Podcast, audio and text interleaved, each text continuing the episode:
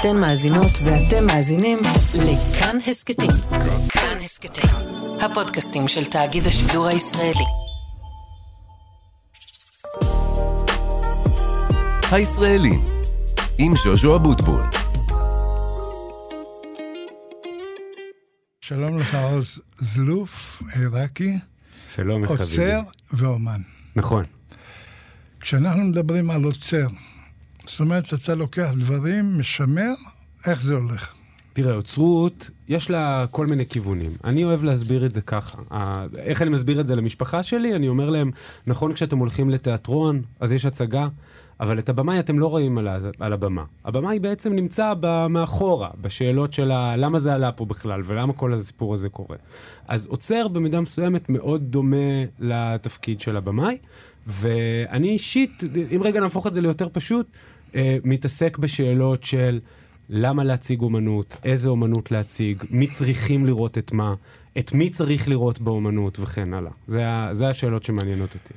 הבנתי שאתה מוביל את האומנות כדי לייצר חוסן תרבותי. וואו, אהבתי. למה? ככה הבנתי, למה אתה תקן אותי, בשביל זה אנחנו פה. לא, נתת לי משפט שאני הולך לרוץ איתו עכשיו, נראה לי שנים קדימה, אז כן. תראה, אני עוסק בחיבורים בין אומנות וקהילה. בחיבורים בין קהילות, ובגדול בשאלה של איך אנשים חווים צורך באומנות, איך אומנות הופכת להיות משהו שמציב בעיות בחברה שלנו, פותר בעיות בחברה שלנו, והופך להיות משהו שדרכו רמת החיים ורמת התקשורת הקהילתית, חברתית, עולה. אז כן, אז אהבתי, חוסן חברתי, תרבותי, בהחלט. כאילו, זה האמת מידה להצלחה של פעולה אומנותית.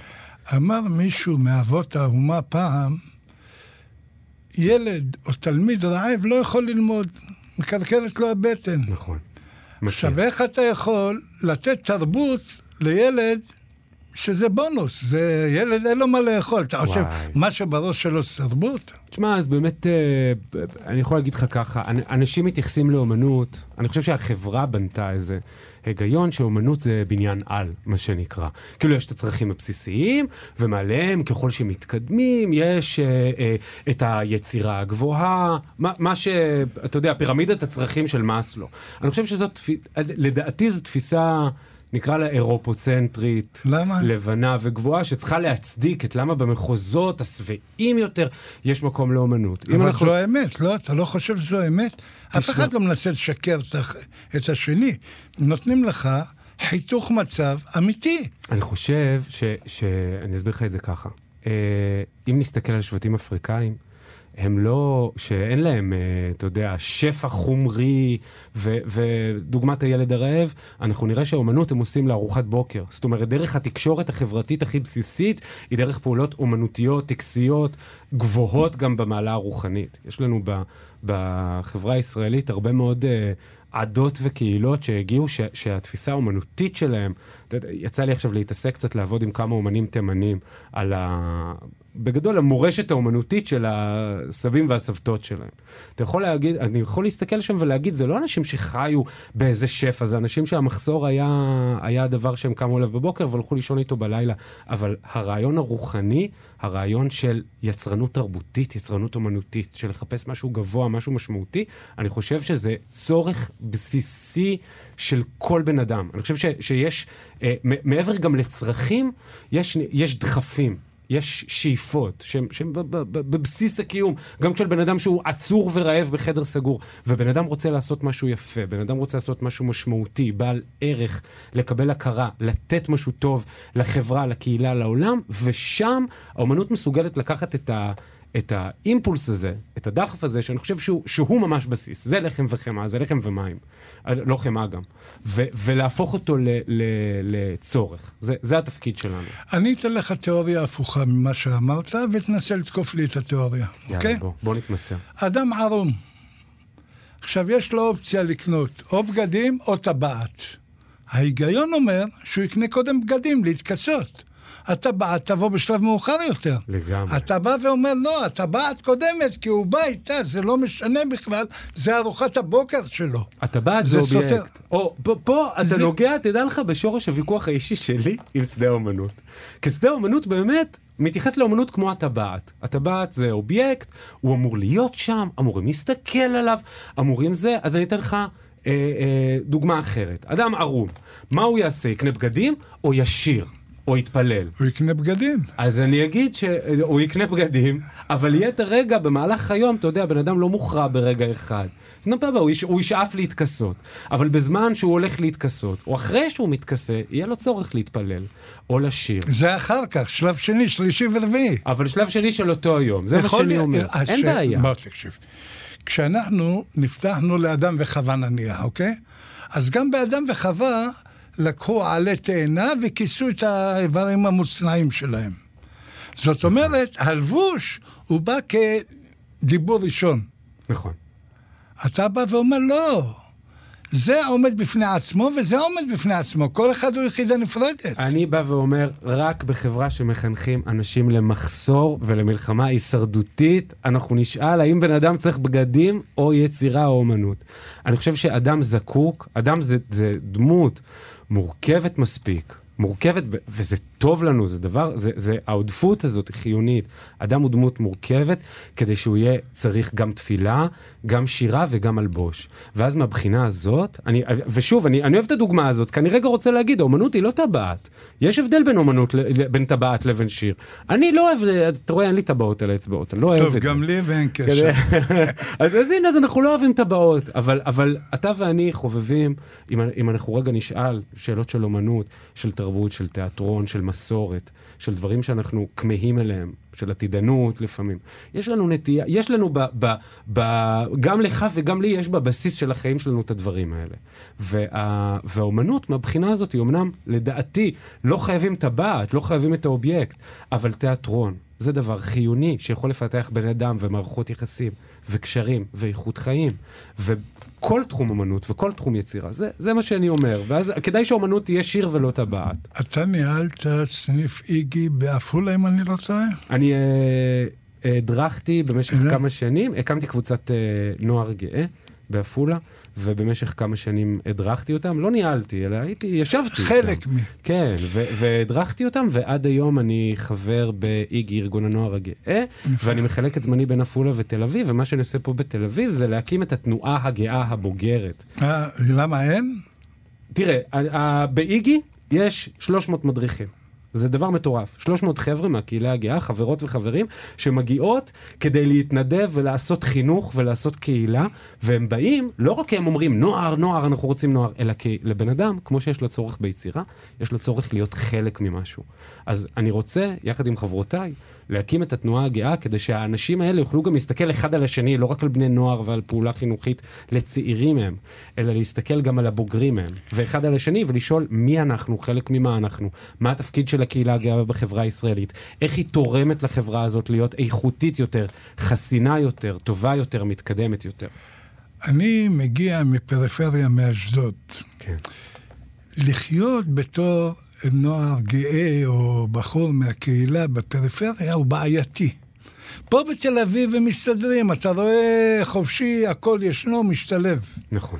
איך אתה מצליח לשמור אותם שם צפים מעל פני המים? כי בכל זאת, שם הסביבה היא הרבה יותר עוינת, המשפחות הן הרבה יותר תוקפניות ולא מוכנים לעכל ולקבל כהכבוד ומה יגידו, דברים שלא רלוונטיים. הקהילה באמת הרבה פעמים יכולה לשדר את הדבר הזה כחריג בעייתי, זניח, או ברוב המקרים אפילו אני אעז לומר משהו שצריך להוקיע.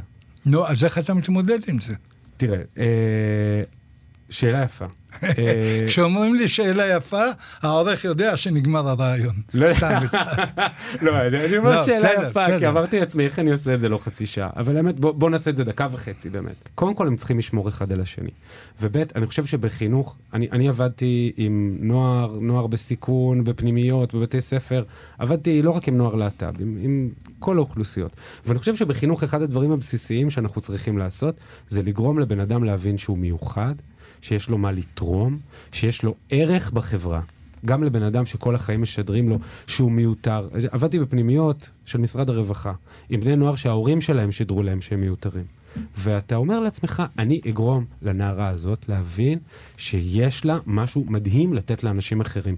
זה הדבר שייתן לה אופק, שייתן לה עתיד אופטימי וחיבור למקום. אז מה שאני עושה גם, מה שעשיתי ועושה עם הנוער הגאה, זה לעמוד איתם על האיכות הייחודית שלהם בחברה הישראלית, גם איתם פנימה, גם כדי שהם יבינו את זה ותהיה להם עמידה, מה שנקרא, ובעיקר לייצר איתם פעולות, אתה יודע, אני עוסק בתרבות, אז גם איתם עסקתי בפעולות ציבוריות, באפולה כשהדרכתי את איגי ינור הגאה, בניתי את המצגה, הלכנו למחלקת חינוך בעירייה ודרשנו להיכנס עם ההצגה לכל בתי ספר לאפולה. ואז פתאום נכנסו חבורה של ילדים קוקסינלים לכיתה, ושיחקו בפני החבר'ה, וילדים בחו לנו מול העיניים, ומחאו כפיים, ושאגו מצחוק, ופתאום החבר'ה האלה הייתה להם תרומה אדירה בתוך המערכת התרבותית, החברתית, האפולאית. ואז מבחינה הזאת, ההתעקשות היא להבין איתם, ולהבין החוצה, שזה אנשים חיוניים ביותר למארג החברתי. כשאתה מדבר, בתשובה לשאלה שלי, על המארג החברתי והנתינה, ובשאלה הקודמת, לגבי זה שאתה עכשיו עובד עם קבוצות מתימן, יוצא תימן, דיברת על ערכים, מסורת, שורשיות.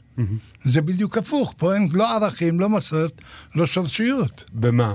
בלהט"ב? כן, כי פה אתה מלמד אותו לתת לקהילה, ליהנות מנתינה, איפה הערכים, איפה השורשיות, איפה מה הסבא שלו, אבא שלו אמר לו, אין קשר בין הדברים. תראה, אני חושב שהדבר הכי יפה בחברה הישראלית, זה שיש פה מארג מטורף של המון קבוצות, שיכולות להרוג אחת את השנייה במלחמת אזרחים, אבל אם הם יעזו לשתף פעולה, לא רק לתת לכל אחת לחיות בנפרד, בשקט במקום שלה, אתה תשב באשדוד, אני אשב איפה שבאו הוריי בפתח תקווה, כל אחד יעשה בביתו, כל אחד נעשה סטטוס קוו. אם הם יעזו לשתף פעולה, אנחנו נהיה המקום הרב-תרבותי הכי יפה, עשיר ומדהים בעולם. ואז מבחינה הזאת, זה נכון שבחברות מסורתיות יש דעת מדהימה. אבל המהפכה הפמיניסטית היא משהו שלקח את החברה ואין על זה עוררין קדימה, כי היא אפשרה לרוב בני האדם, או לפחות למחציתם, אשכרה להתבטא. אבל את הזוגיות היא לקחה אחורה, המהפכה הפמיניסטית. כי היום אתה לא יכול להתחיל עם בחורה בלי שתסתכן בהשמה של הטרדה.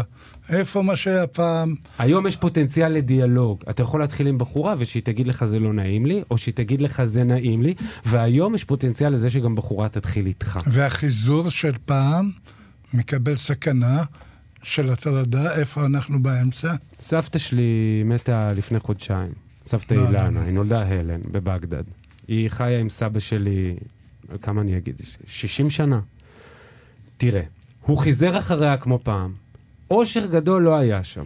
העושר סומן במנות קטנות, בילדים, במסורת, בחגים. אני חושב שאם סבתא אילנה הייתה חובה על בשרה את המהפכה הפמיניסטית ומסוגלת להתבטא בה, ואם במקרה הייתה פוגשת את סבא שלי, ובמקרה הוא היה מצליח להכיל, דאוויד, זלוף, היה מצליח להכיל את הערכים החדשים שהיא מבטאת, היה להם חיים מאושרים. אבל סבתא שלי לא הייתה מאושרת. היא לא חוותה את המהפכה הפמיניסטית על בשרה. ואני הומו. אני נולדתי לשמחתי בשלב שבו, אתה יודע, אני נוסע עם אבא שלי באוטו לפני שבועיים, פתאום הוא אומר לי את אחד הדברים החפים שהוא אמר לי בחיים. הוא אמר לי, איזה קטע שכשאתה יצאת מהארון בגיל 21, אני חשבתי שיהיו לך חיים ומללים, ואמרתי לך, היו לך חיים ומללים, ועכשיו אני מסתכל בחיים שלך ואני אומר, איזה כיף לך שאתה הומו, איזה חיים יפים יש לך. זה שאבא שלי, שבא מהבן של אלן ודאוויד זלוף, מסוגל, אחרי כל השנים האלה, להגיד לי את זה, בנסיעה אגבית באוטו, זה לא איזה שיחה, אני ואבא שלי לא יושבים לכוס קפה, מביטים בעיניים, כמו שאני ואתה עושים עכשיו. אנחנו מדברים, אתה יודע, תוך כדי דברים. זה שהוא פתאום זורק לי. זה שאתה הומו, יש לך חיים יפים, איך אני מבסוט, זה דבר מטורף. אז אנחנו צריכים, אנחנו, אנשים שמזדהים עם רעיונות פרוגרסיביים, צריכים להיזכר שאנחנו יכולים להזדהות גם עם רעיונות ישנים. לחבר ישן מול חדש. תשמע, הומואים באפולה, זה חבר'ה שבאים מבתים מסורתיים. את שאלת איך אני מתמודד רגע עם העקירה החברתית שלהם. התפקיד שלי זה גם להפוך את הסביבה שלהם לרלוונטית ביניהם, ולהפוך אותם לרלוונטית בעיני הסביבה, לא לתלוש אותם משם ולהניח אותם, נגיד, בתל אביב. תל אביב זה מקום מדומיין, נורא כיף פה, ממש נחמד פה, אבל החברה הישראלית גדולה ומרובדת ומכילה הרבה מאוד קשיים והרבה מאוד אתגרים, שאנחנו קודם כל צריכים להיות מסוגלים להסתכל עליהם ולענות להם. אז אני אגיד, החזון הרב-תרבותי מכיל ישן וחדש, מכיל קדמה, מכיל מסורת, והדברים האלה יצליחו להשפיע אחד על השני. לדעתי, אני אופטימי, אין לי ברירה, רק לטובה.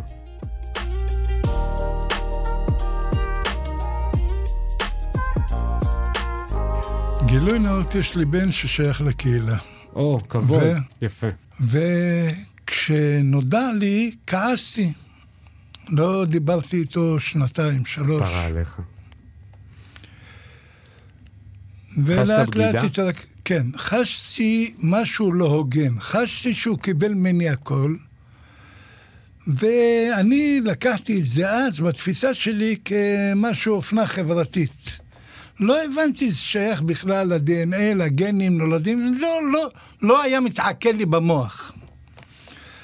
והיום, כשיש לו 2 בנות תאומות מדהימות, הוא אצלי הפך להיות במקום הראשון, למרות שהם רק 3 אחים, היו לי 4, טבע לי 1 בים, הוא הפך להיות הבן המועדף.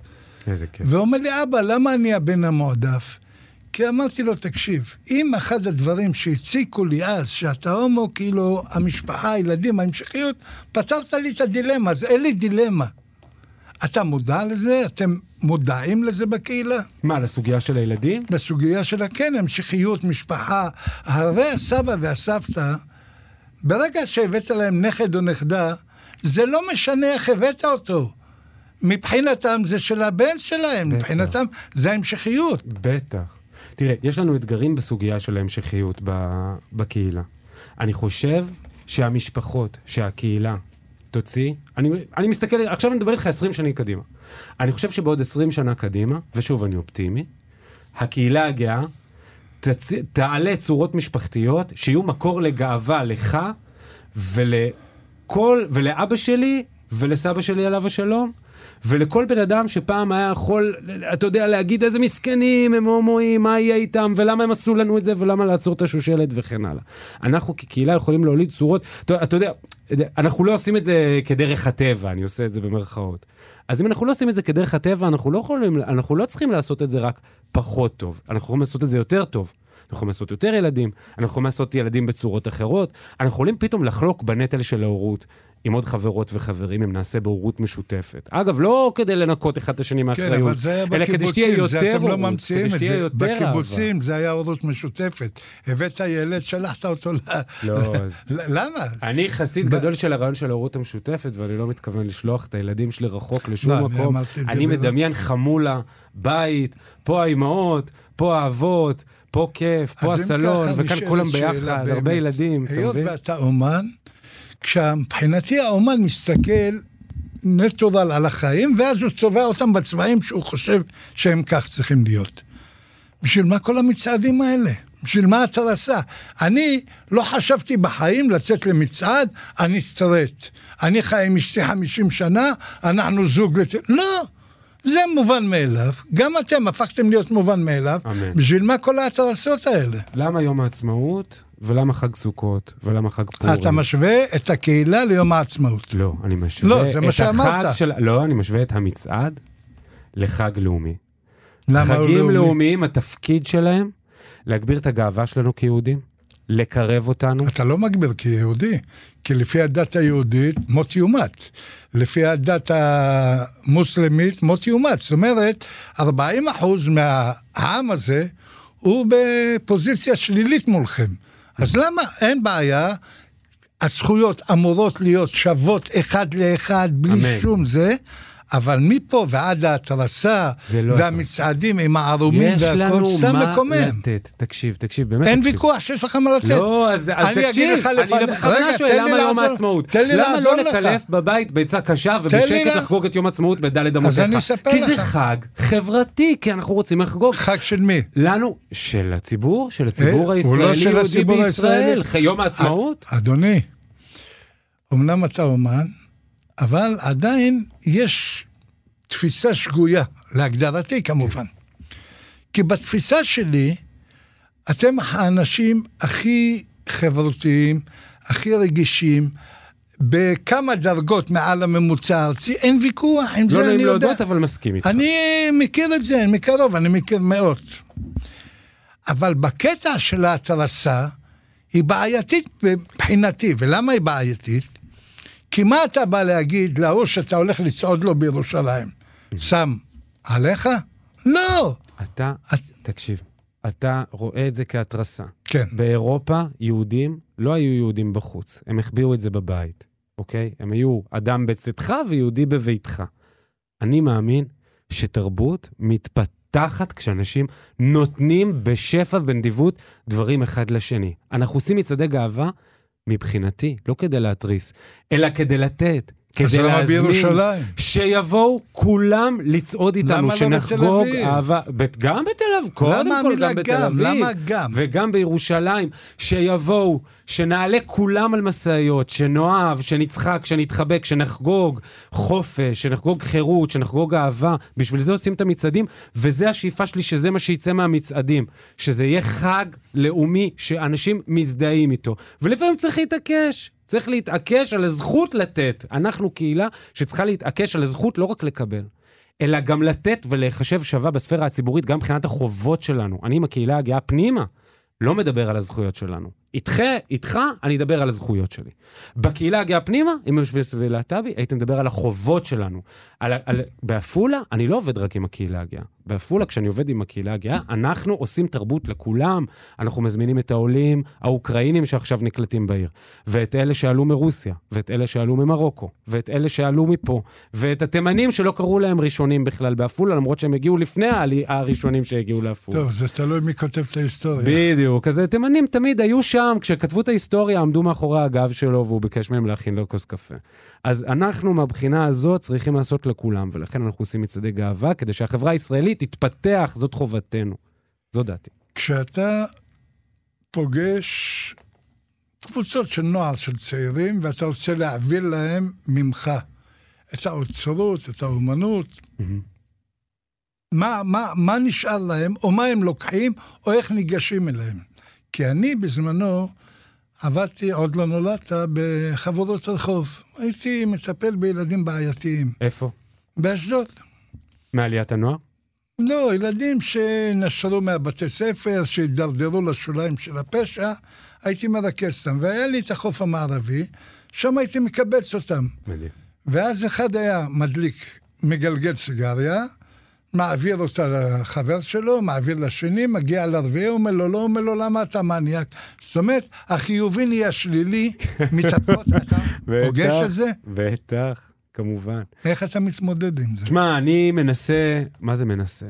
אני עושה, זה פשוט לא תמיד קורה בהיקף שאני רוצה. לייצר מוסדות וקהילות יוצרות בפריפריה. זה מה שהכי מעניין אותי, זה מה שבא לי. תקציבים אתה צריך, בא לך זה לא מספיק. בדיוק, ותקציב לא תמיד יש, בטח לא תקציבים ממשלתיים ורשותיים, ואתה יודע, גם מגזר פרטי, למרות שזה נשמע נורא יפה, לא אוהב לתרום, הם אוהבים את הטבעת. לא את השיר, הדוגמה שנתת. הם אוהבים לקנות אומנות יפה לבית, בזה הם אוהבים לתמוך, הם לא אוהבים לתמוך באומנות שמשרת את הציבור. אז הרבה פעמים אתה מגיע, אתה יודע, לאפולה, באתי, הקמנו תיאטרון. אני והחבר'ה שלי הקמנו את תנועה תרבות, זו תנועה ארצית שמבססת מוסדות קהילתיים בפריפריה, מוסדות תרבות.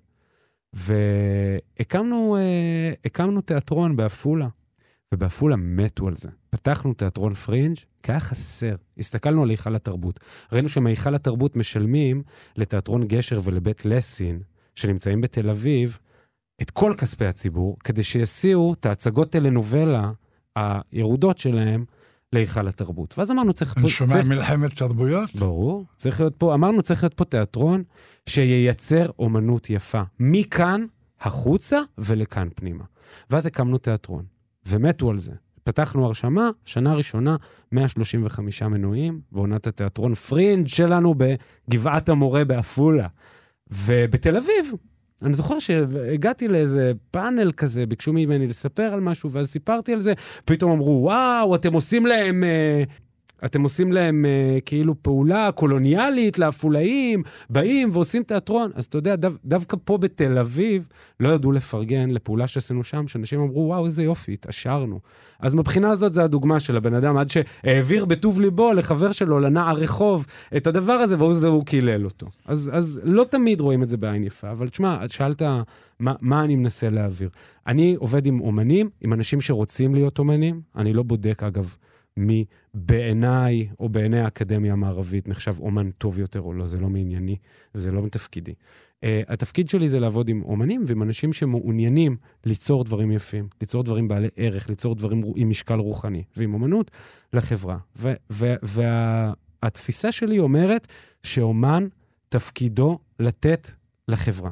תפקידו לא לעשות את מה שיפה בעיניו, תפקידו לא לברור רעיונות, אתה יודע, יש אומנים שפשוט בונים איזה גדר סביב עצמם, ואז הם קוראים לעצמם אומנים, ועושים אומנות, ואז אנחנו אמורים לעבור שם ולפרגן להם, אני מודה, זה מעורר במידה של מבוכה, אני אישית כאומן, אנטיגוניזם יש שם נכון. כן, אתה אמרת, אני כאומן, אגב, כשאמרתי במשפחה שלי שאני רוצה להיות אומן, היו אנשים במשפחה שלי שהיה עדיף להם שאני אגיד שאני הומו קודם, אתה מבין? זה כאילו להגיד שאתה רוצה להיות אומן, זה יותר פדיחה, זה למה הבזבוז הזה. אז ואני מודה שיש לי צורך פנימי להצדיק את זה. אם אני עושה אומנות, אני רוצה לדעת למה זה חשוב, למה זה תורם, למה זה חיוני. את השאלות האלה, זה מה שאני שואל אומנים. הלהט שבו אתה מדבר, מאשר את מה שאתה אומר, עוז זלוף. זלוף? זלוף. זלוף. זלוף. נהניתי. זה בעיראק איתה, הפאות לחיים של היהודים. כן? נהניתי מכל רגע. אני נהניתי מכל רגע איתך. תודה רבה. תודה רבה לך, היה כיף, היה מצוין. חביבי, תודה על ההזמנה. כיף.